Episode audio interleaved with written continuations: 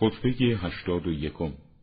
خطبه از آن حضرت سلام الله علیه در معنای زهد. ای مردم زهد کوتاه کردن آرزوست و شکر هنگام برخورداری از نعمتها و پرهیزکاری شدید در زمان رویارویی با محرمات.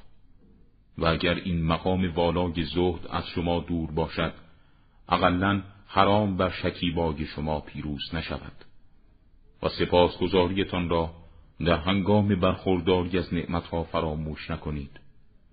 خداوند با حجتهای آشکار و روشن و کتابهای آسمانی واضح که موارد عذر را بیان نموده جای پوزشی برای شما نگذاشته است.